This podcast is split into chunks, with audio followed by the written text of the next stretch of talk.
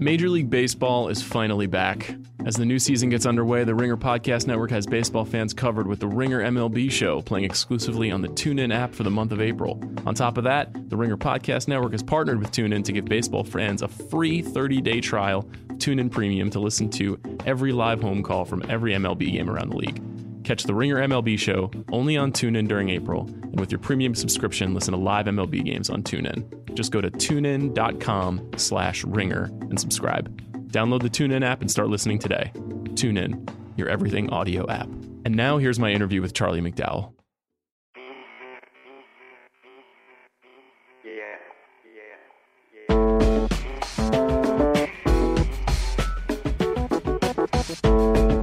Hello and welcome to the Channel 33 podcast. My name is Sean Fennessey and I'm the editor in chief of The Ringer. Today I'm joined by a writer director whose first film, The One I Love, was a clever story about love and commitment. His new movie, The Discovery, is a fascinating sci fi drama about what happens when the world learns that the afterlife exists. It debuts on Netflix today, March 31st. Charlie McDowell, thank you for being here. Thanks for having me. So, I have a I want to open this very clearly, which is as a child, did you like puzzles? You know what? I, I did. I, I I know why you're asking me this because my movie is somewhat of a puzzle, and and my first film is is similar. Um, I did. I I sort of I be I become obsessed with things in a certain way, almost to the point of like having some form of OCD.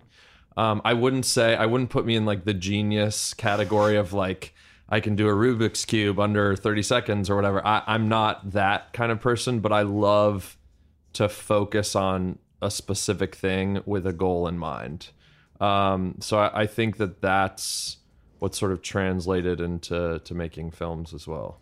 Yeah, the one I love, your first movie, we should say, um, is about a couple that is having some marital problems and goes on a sort of uh, home retreat of sorts Yeah. and discovers some new things about themselves. Yes. Um, this movie, why don't you explain just a little bit about what the discovery is? the discovery is about a scientist who proves the existence of the afterlife um, and as a result millions of people start killing themselves to go to a new place um, you know the next life whatever that is um, and it's sort of uh, it's a love story set in that world so the concept or sort of the the big idea or the hook um, for me was always meant to be the backdrop to a, a real character story. And and ultimately we focus on the characters we focus on this love story um, and then a father son story and a brother story. Um, but it, it was never the intention to like you know we have this massive idea and we wanted to explore it as far as we could but because we're making a smaller independent film you know we can't rely on a big budget movie to take us through like the global um, parts of the story that that you know someone like Christopher Nolan or someone would explore. So for us, it was like it's really a character study and character piece that has a co- a high concept behind it.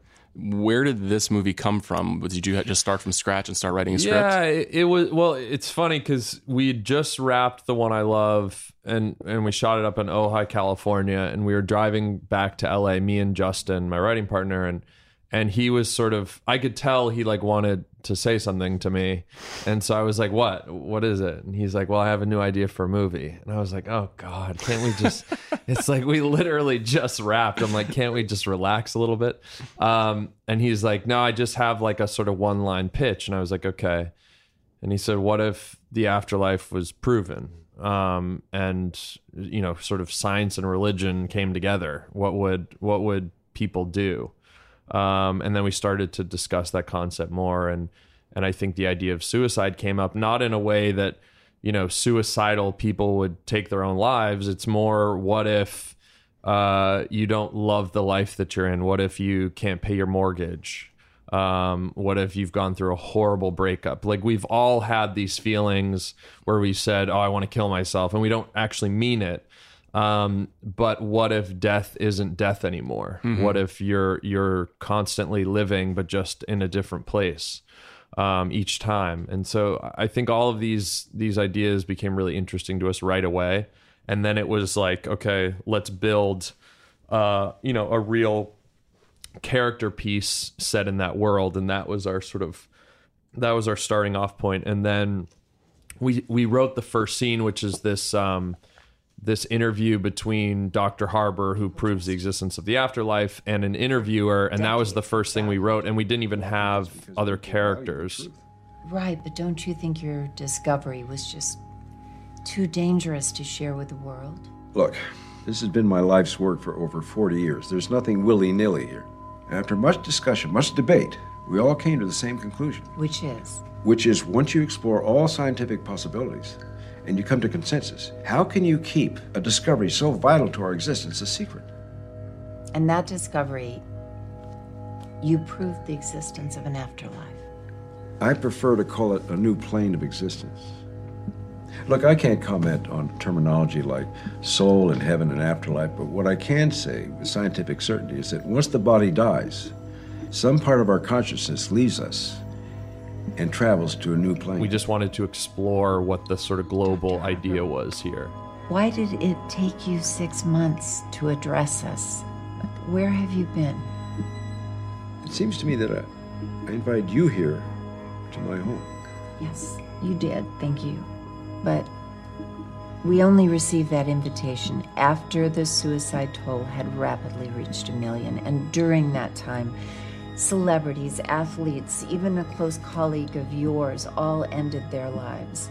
Which is why I agreed to sit with you and try to calm the waters. It's interesting what you said about the first scene specifically. I mean, even in talking with my producer, I jumps right out at you. It's an easy way to explain the concept of the movie. Where you, do you often, when you're writing, think of a way to kind of shotgun audiences into the story that you're telling?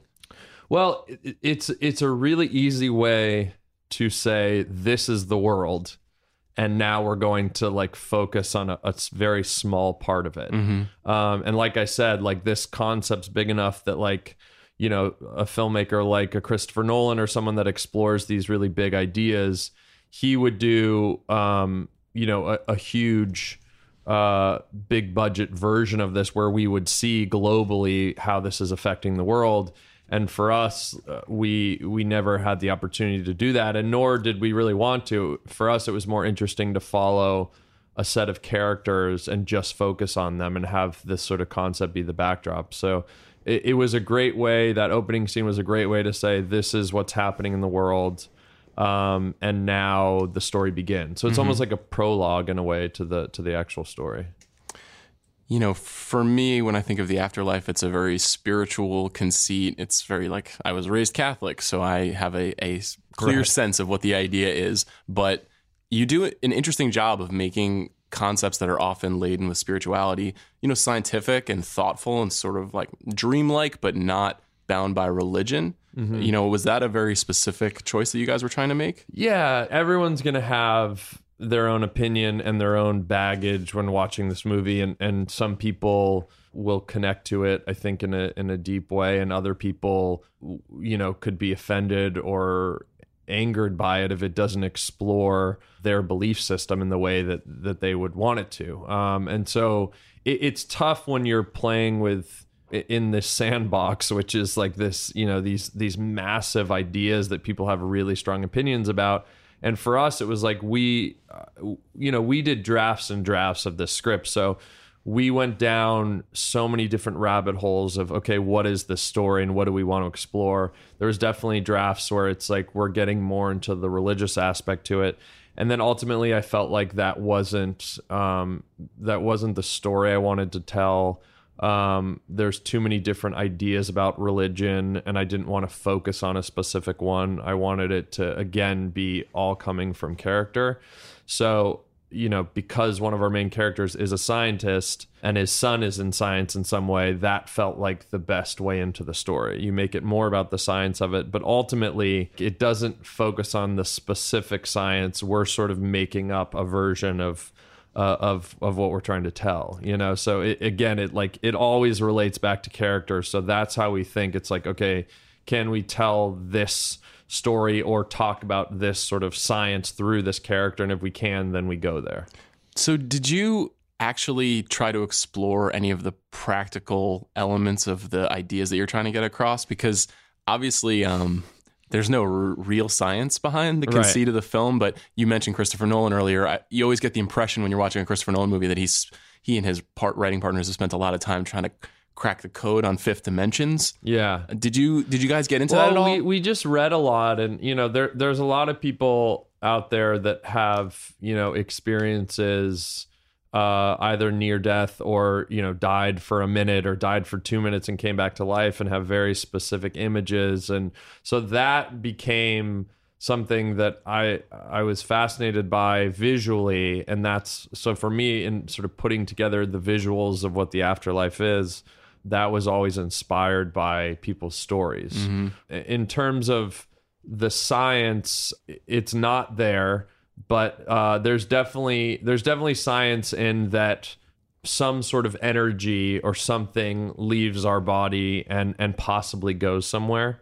So for us, it was it was about taking the sort of kernel of the idea and then going you know our own direction with it which is obviously made up Yeah. um but but i think it's something that we as humans think about uh, and are programmed to think about from an early age, just in terms of even in religion of like heaven and hell. And you see it in cartoons where it's like the character dies and their spirit floats up or goes down. Yep. Um, and and that's our first introduction into you know where we go when we die. And so I think we're we're programmed as people to think about that. Um, and for us, it, it's about you know really making a film that that sucks the audience in in a way that they sort of bring their own belief system into it and i think that everyone can interpret the film in a different way it just depends on what your you know the makeup of who you are is mm-hmm.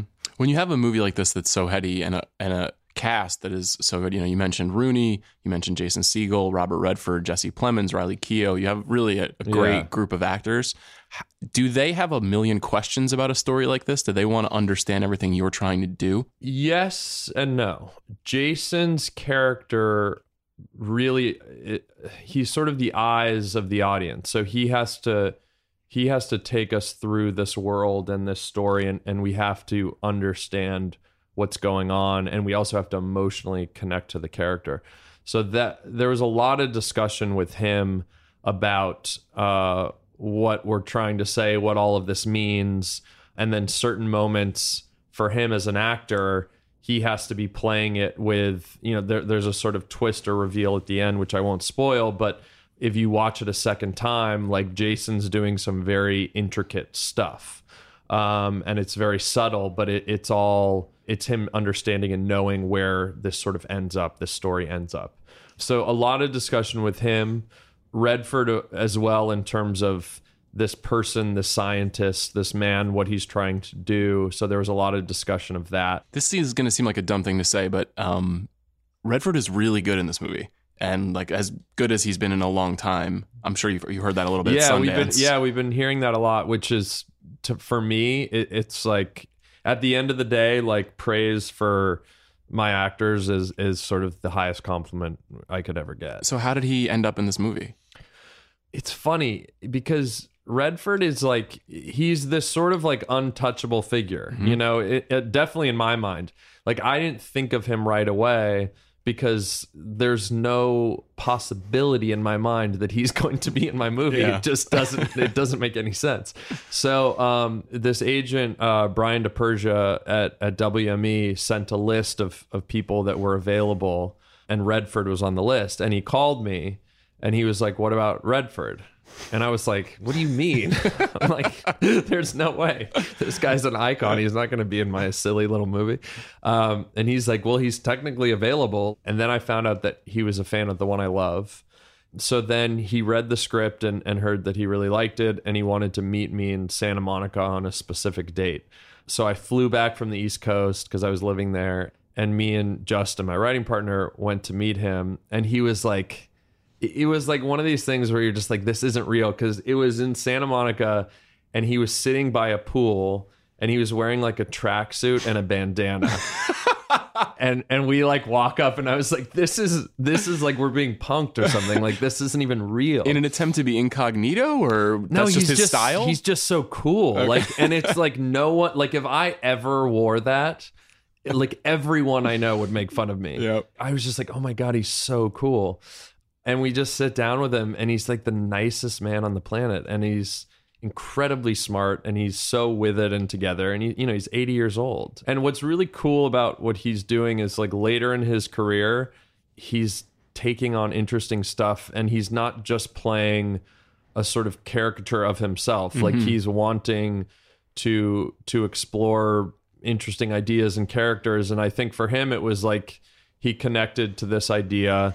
Um and and for me like uh, you know this character is the world has to believe what this character is saying. It's a sort of modern day albert einstein or steve jobs or something like that. And and um for me it's like if if someone says the afterlife exists if it's Redford, you believe it. That's right, And, yeah. you know, Yeah. and there's very few. There's maybe five actors on the planet where it's like they can just say in an interview, "The afterlife exists," and you're like, "Yep, okay, sure, totally." Um, and so yeah, it it was just this. You know, a lot of it was timing, but it, it somehow worked out. And you know, I I just have a lovely relationship with him and feel so lucky that I got to be a part of his career in some way. Yeah, and then you got to debut the movie at Sundance, which is obviously his domain. It- yeah, it's the whole. I, I'm still sort of comprehending all of it, and at a certain point, I'll I'll understand it all. But yeah, it was. Uh, yeah, we got like the opening weekend, and he was there, and and at the at the Q and A afterwards, he like said these amazing things about me and working with me and and it's like I'd recently just watched the video because my mom filmed it and I was like this is so bizarre like I, I still can't believe that he's even in the movie yeah it was pretty special So, aside from working with an icon, how is this movie different from the last movie? Obviously, it's still an independent film, but it's bigger. There's movie stars in it. Yeah, the one I love was was an incredible experience and such a fun movie to make. It was almost like an experiment in a way. It's like we're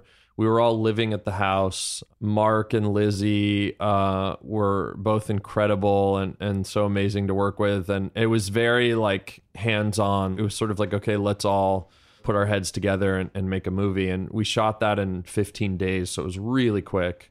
I almost don't remember making it because it went by so fast.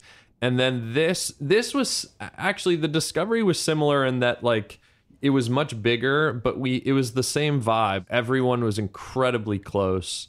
And and hopefully I think that's something that I hope I carry on from project to project and just that I like I like that atmosphere. Like mm-hmm. I don't like when th- there's negative energy or people are challenging each other in some way. Like you know, to me, it's like let's all sort of put our heads together and, and figure out what we're trying to do here. So it, it was it was definitely bigger, and that the crew was bigger, and there's more money, and and that was apparent. But the vibe actually was pretty similar. Okay, let's pause this conversation and take a quick break to hear from our sponsors.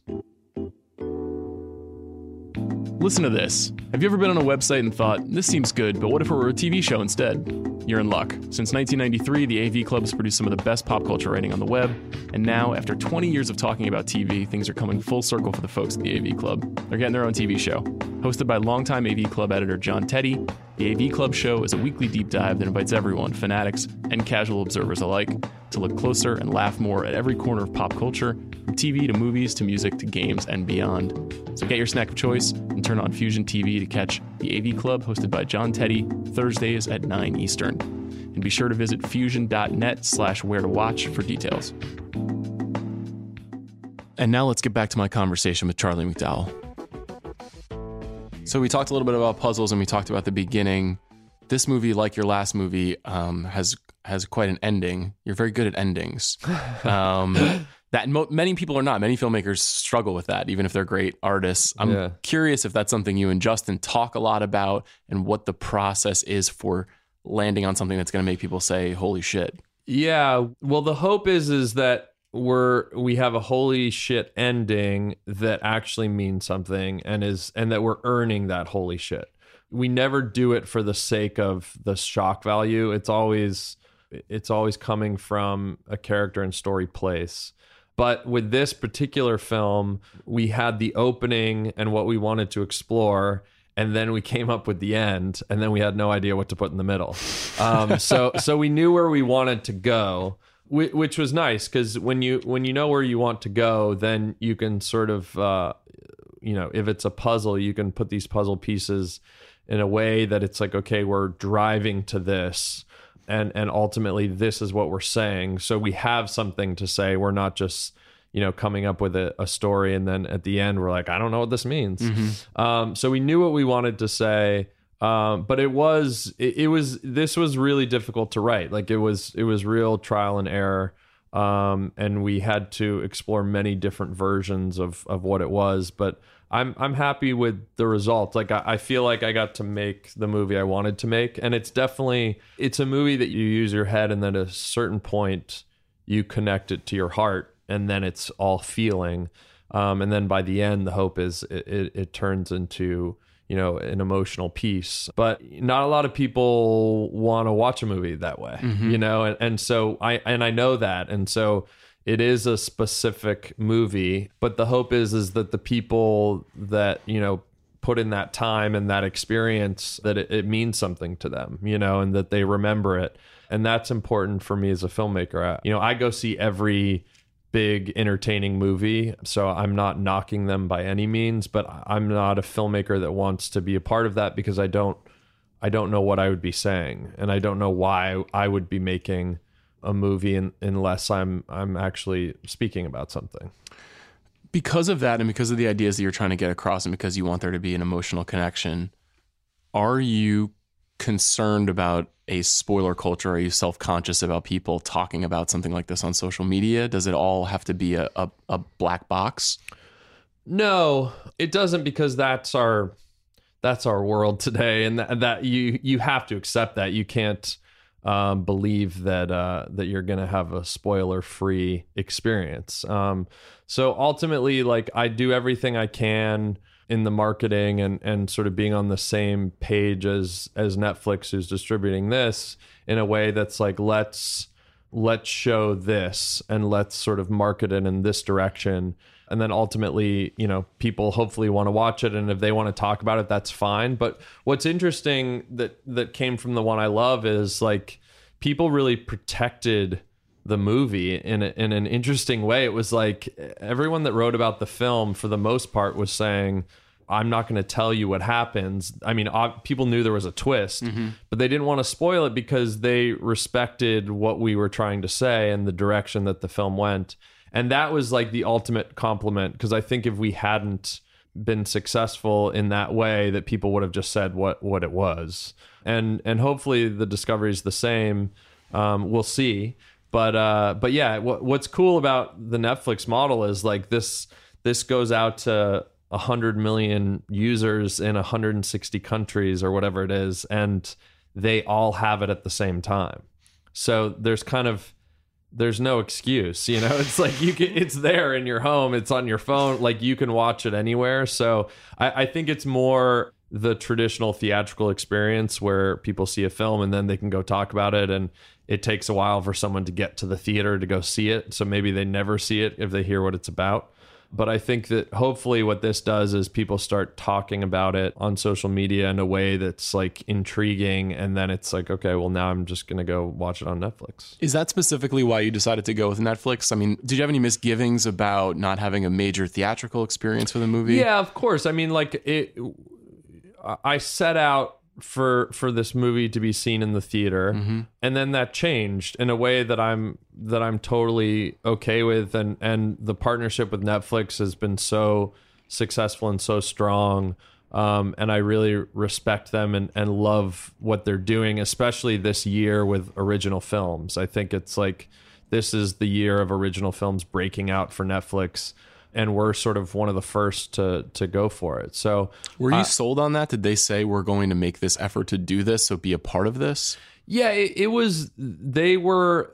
They believed in this film from the beginning, and and um and you don't always get that. And it's like even if you get a bad review or something, you know, people get scared. Netflix is like they they really like this movie and believe in it, and it's been the same experience from like months and months ago to now. Like they they want to promote it, they want to get eyeballs on it, and I really appreciate that. You know, because ultimately when I take a step back, really the only thing I care about is that people see this film. Mm-hmm. And a lot of people are going to see this film just based on the fact of where it's available. And then also, the other reason I'm really kind of happy about this partnership is it is a film in my mind that hopefully people watch a second time. And if they do, it's a very different experience.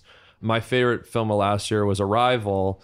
And that was a film where I saw it the first time and I thought it was amazing. And then I saw it the second time and then I thought it was genius because it's a completely different experience. And you realize, I mean, I won't spoil that film, but you realize what the actors are doing is you, you think it's one thing the first time you see it, and then the second time you see it, it's something completely different.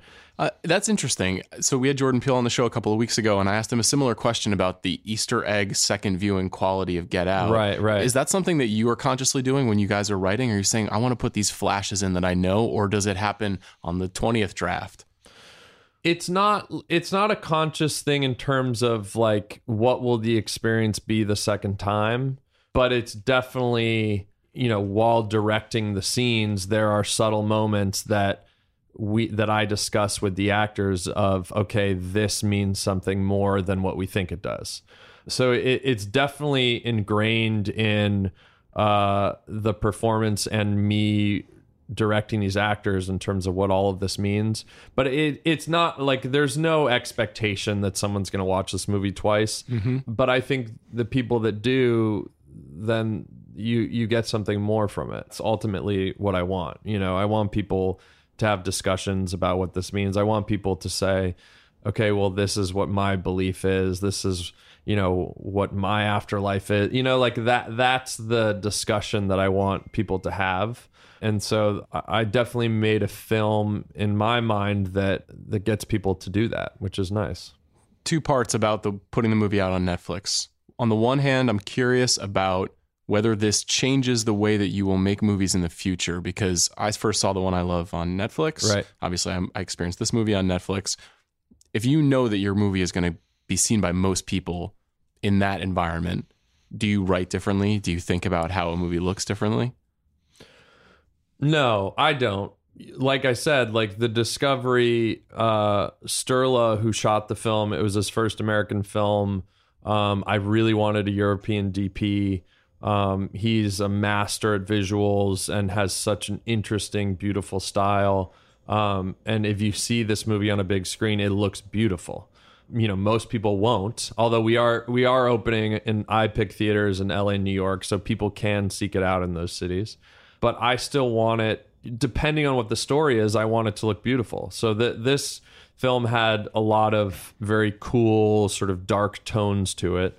And it's sort of hauntingly beautiful, I would say. And so, in my mind, it was going to be on a big screen, and now it's not. But I wouldn't, I wouldn't have changed the visual style of it just because it's on a smaller screen. Mm-hmm. Yeah, it, it's it's interesting. I'm not saying I'm only going to make movies that people see in their home, even though I really have loved my experience with Netflix. But I I think there are certain films that are really good for you to experience at home and just for the amount of people that will see it. We still use box office as a way to measure success. So this is a completely different thing. And you talked about Netflix plunging forward by doing a lot of original films like this. Right. How do you personally measure the success beyond just knowing whether people are conversing about no- the movie? I have no idea. We'll see. I mean, I think it. I think from what I've I've sort of witnessed, and mostly in their original TV stuff, is is just does it hit culturally? Are people talking about it on social media? My my friends made the OA. And the OA is something it's like you go to a coffee shop and people are talking about it. And so like you know that it hit and you know or you ask your friends like, "Oh, what TV shows have you watched recently?" and they say the OA, um Stranger Things obviously. Like these shows you know people watched. I have no idea how many, but they became cultural hits. So I think the next thing is can that translate to original films which i think for netflix like that that's the new the next territory. And and they have an amazing slate coming up this year. So i i don't know uh obviously i'm not going to know the numbers of how many people have seen it but i feel like it'll just be our people talking about it on social media are people you know pe- are people coming up to me saying i saw your film and discovered it on netflix and that's sort of how I'll, I'll measure it i guess Are you checking your mentions, looking to see who's I- dapping I, you for the movie? I check. I check that stuff. I shame. like it. I mean, I, I check the the message board on YouTube on the the trailer, Mm-hmm. and you know, because people are trying to figure out what it means already, and they're all debating each other, and like I, I, I Mm-hmm. It's a really good that. trailer. Yeah, it, it's a cool, uh, it- and again, like we did a similar thing with the one I love, where it's like it's hinting at what all of this means, but it's not spoon feeding it to you. Um, so a lot of people have this idea of what the movie already means, and I can say that they they've all been wrong, um, which is great because they haven't guessed it. But uh, but yeah, it, it's I, I like looking at that stuff, even even if there's negative stuff. Like I, I'm I'm actually okay reading it just because I, I like that people have strong opinions like that. That's kind of a great thing. You've tackled fidelity and commitment as themes. You've tackled the afterlife, spirituality, romance. Is there what's the next um the next two big concepts to try to get after? Well, we have a couple original ideas um, that uh, that we haven't started writing, but we started to kind of develop and figure out, and they're they're actually going away from the sort of the sci-fi genre, but staying in the the sort of thriller crime genre that has a sort of heightened element. So I, I think you know, yeah, it's more about what we're trying to say there, and then we start to sort of figure out, okay, well, what genre piece does this sort of fit in? But we're also Justin and I are developing this mini series that Noah Hawley is producing, and Scott Rudin as well, and they brought us this book called Zero K that that's written by Don DeLillo. So we're developing that into a limited series for FX, and it's this kind of big, very esoteric sci-fi, much bigger than anything we've we've written or thought about. Um, so it's a lot of digesting and figuring out what the story is. But that's sort of our that's our next project that we're working on. Adapting Don DeLillo. Is that Yeah. intimidating? Yes, very. How's it going? Very. Uh, I think we feel really thankful and lucky that Noah Hawley and Scott Rudin are sort of voices behind it because we just have so much respect for them. So we can constantly sort of bounce these ideas off of them and, and figure out ultimately what we're trying to say. But he's such an incredible writer and has such a specific voice and tone. So it's more just about digesting what he's saying and then and then trying to do our own version of it but keeping ultimately the essence of of him that that's so strong to begin with we're really excited about it it's just a lot of sorting through and figuring out okay again how do we put these puzzle pieces together well, you sorted it very effectively in the Discovery. Thanks. People should check it out on Netflix. Charlie, thank you for coming thanks so much thanks for having me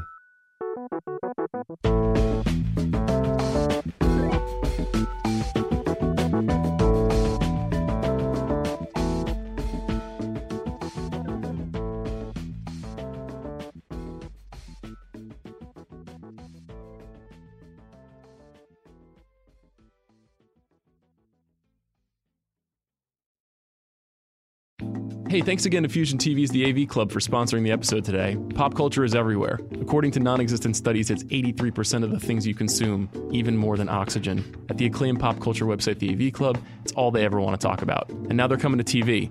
The AV Club, hosted by John Teti, it's a weekly deep dive that illuminates all the fun, strange corners of pop culture. The AV Club airs Thursdays at 9 p.m. Eastern on Fusion TV. Visit fusion.net slash where to watch for details.